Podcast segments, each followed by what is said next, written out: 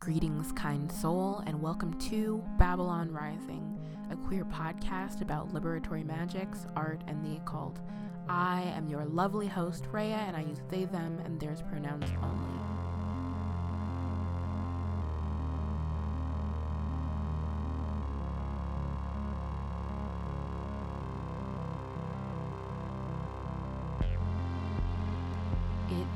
So good to have you here once again for episode two.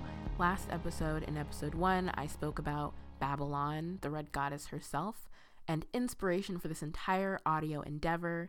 And that episode was such a joy for me to create, and I do encourage you to listen to it. It's number one in my podcast feed, but I will have you know that I'm equally as excited for this episode where I will be talking a little bit about Satanism and um, some of the positive effect it's had on my life and its potential for good in the world, you know?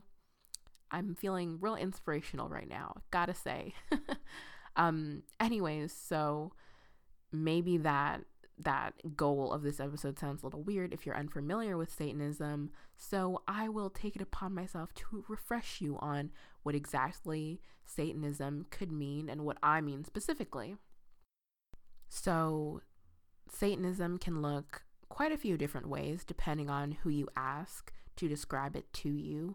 Generally speaking, there are a couple divides, one of which being between atheistic Satanists and theistic Satanists. Atheistic Satanists not believing in um, God or any divine beings or any supernatural beliefs associated with those two things. Um, and theistic Satanists believing that Satan is their God, their divine being, and any, you know, typically associated uh, supernatural beliefs, right?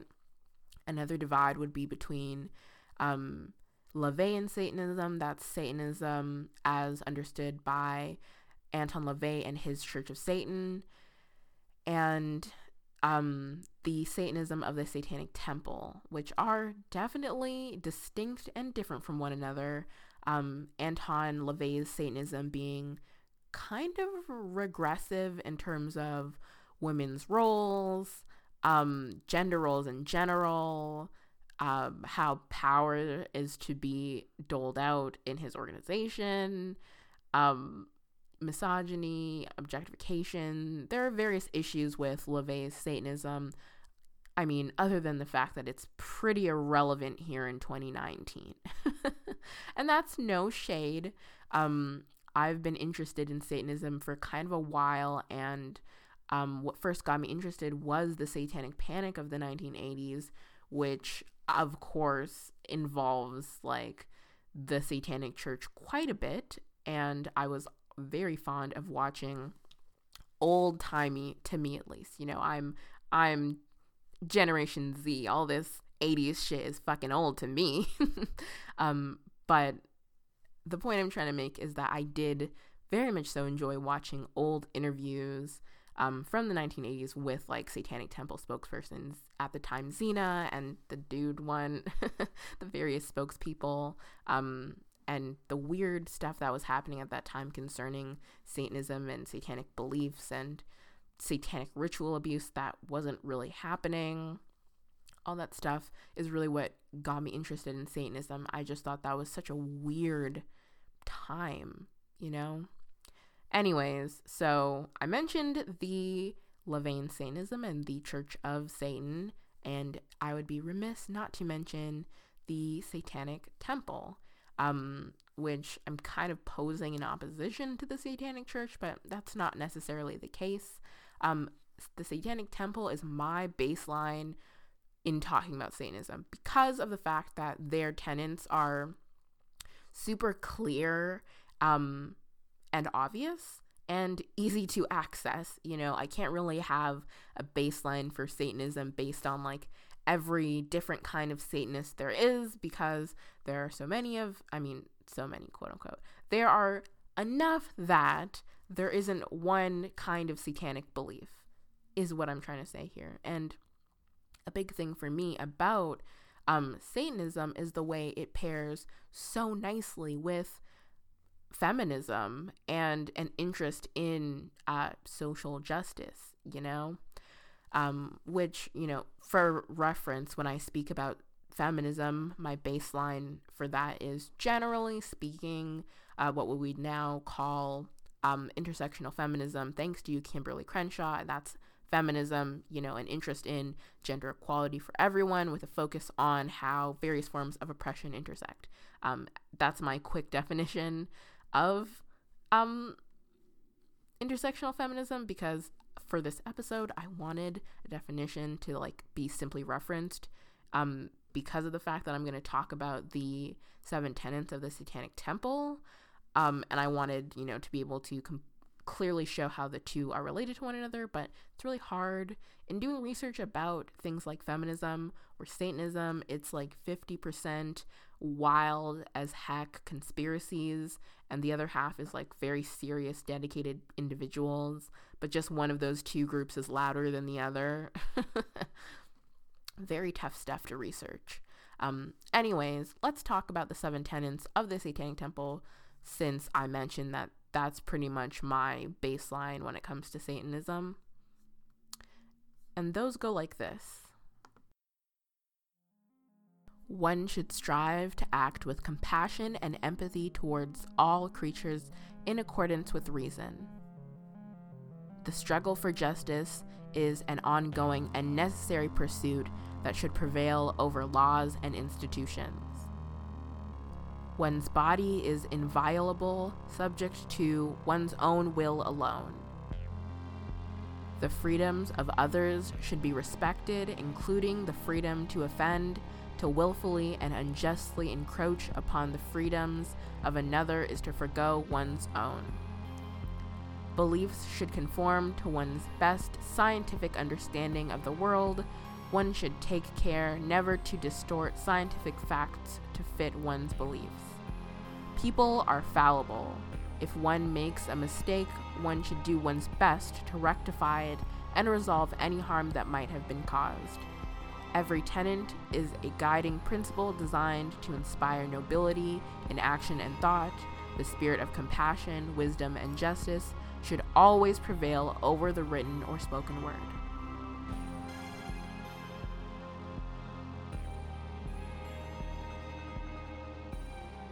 So, clearly, these tenets have some severely feminist implications considering their focus on things like bodily autonomy, compassion, justice, and social responsibility. Um, those things align pretty well with goals for gender equality, um, which, you know, is the ultimate goal of feminism, I would guess. But, you know, there's so many different kinds of feminisms. There are about as many kinds of feminism as there are kinds of Satanism. So I just wanted to make it clear which of the two I'm speaking about in this case. You see, Satan is a powerful symbol, um, and that's partly thanks to, you know, real Christian religious regressives who would stand against things like gender equality or racial justice or bodily autonomy and who channel their discomfort or distaste or hatred even for these things into the symbol of Satan itself. For them, Satan is behind the gay agenda, encouraging evil homosexual behavior, and Satan is tricking feminists into destroying families. And Satan is turning people transgender, and abortions are satanic rituals, and I think you get the point. so these people believe that any culture, any politics, anything at all that subverts their conservative Christian expectations is the direct influence of Satan somehow. This is what these people believe. And if you're going to place so much power into a symbol um, that you've basically turned into your communal shadow and then also refuse to integrate this communal shadow, you're setting yourself up for pain and manipulation on all ends for everyone. Nobody wins with this mentality. These religious people get bamboozled into believing ridiculous conspiracies and paying these equally ridiculous, if not more, conspiracy theorists for supposed secret satanic knowledge to defend themselves against. And people who don't have these deeply held beliefs also get hurt by this blame it on Satan mentality. They're ostracized and rejected for honestly no good reason. No good reason at all. Through Satanism, we can take up this clearly powerful and recognizable symbol and use it for something more productive. Um, instead of this symbol being used against us, we can use it to help us let go of feeling shame for who we are and for our association with this symbol, um, as well as like these outsider status that comes with being told by people around you that you're secretly being possessed by the devil to wear the clothes you like or listen to the music that you like. We can take this, these things, this outsider status, this this powerful symbol and use it as a tool for facing injustice and to use it to incite change. For Satanists, Satan is the righteous rebel who stood against a tyrannical authoritarian God despite the consequences.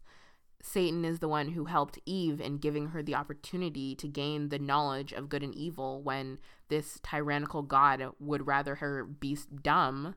Um, and for Satanists, Satan is a symbol of enlightenment and of bettering oneself through knowledge. And you know, Satan has long been associated with all kinds of marginalized groups. That's why it's such a powerful symbol. Um, you know, women, queer and trans people, people of color, re- and other religious minorities, um, any group or individual who doesn't, didn't, or refuses to fit into these very religious, conservative expectations has had their existence blamed on Satan. I feel like the symbol of Satan asks us if we are sure the status quo is as good as we think it is, if we are sure that things are the way they are meant to be, or if they could be better. And you know, I think that because every time something comes into existence that doesn't fit into the status quo, feminism, gay liberation, trans liberation, rock and roll and jazz, civil rights, single mothers, abortion, healthy sexual expression of any kind, anything really, it gets labeled as satanic in the backlash. Satanism can become an animating force in our quest for justice for ourselves and for our communities. And what absolutely doesn't help at all is all of the many, many satanic conspiracies. And you know, I love a good conspiracy theory more than is appropriate, more than is normal. I have a very unhealthy relationship with conspiracy theories, but it's obvious to even me, who loves a good conspiracy theory, that these theories perpetuate or even incite violence. And that's not okay. And you know, my thing with conspiracy theories is I was introduced to them at a very sensitive age through a church that I was forced to go to, and actually also through having been allowed on YouTube at a very, very young age and being sucked into like YouTube conspiracies back like when Google first bought YouTube, pretty much was when I was on YouTube. And I mentioned already that I'm like a teenager. So yeah, take that as you will. These are elaborate conspiracies, though. Elaborate. Apparently, Celine Dion's clothing line is a satanic pedophile scam. Satanism is the religion of the New World Order elite, and they want to suppress Christianity and birth the Antichrist. The Earth being round and the sun being at the center of our solar system is a satanic conspiracy to lead people away from Christ, etc. There are many, many more c- conspiracy theories like this that I was considering, you know, pulling some quotes and stuff like that, but it's actually very ridiculous and upsetting to listen to. And so I'll let you imagine how these people are justifying these um accusations um, whatever you imagine is not even half as wild as the things that they are saying. And you know what? I can understand the conspiracy theory thing. Personally, I like conspiracies because it's fun to imagine that this is happening in an alternate world and to consider the what ifs to a ridiculous extent. It's just a fun thing to think about. Thankfully, I have not gone over the deep end and I have my feet mostly firmly planted in cons- in consensus reality, but I know when I was much more impressionable, it is very easy to let these conspiracies get the better of you. I would ruin my week, my day, my month worried that Lady Gaga was MK Ultra and indoctrinating young people into the Illuminati. And this was back in like 2010 when Lady Gaga made music that I liked still. Um anyways, these conspiracies can really get to you and I understand that it feels nice to know a super special secret and it feels good to have your beliefs validated.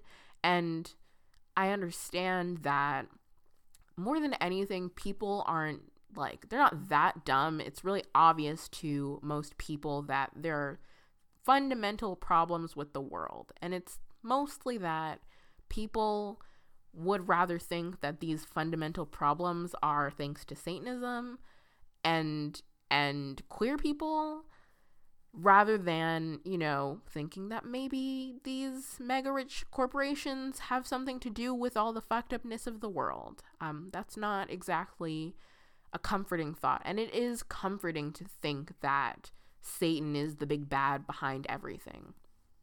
I think Satanism gives us an opportunity to really face the fucked upness and embolden ourselves to want to do something about it rather than you know, go blame it on Satan and then run away with our tail between our legs? Um, why don't we ally ourselves with a symbol of liberation and revolution? I mean, there are many symbols for those things. Satan is just one of them. I want to acknowledge that.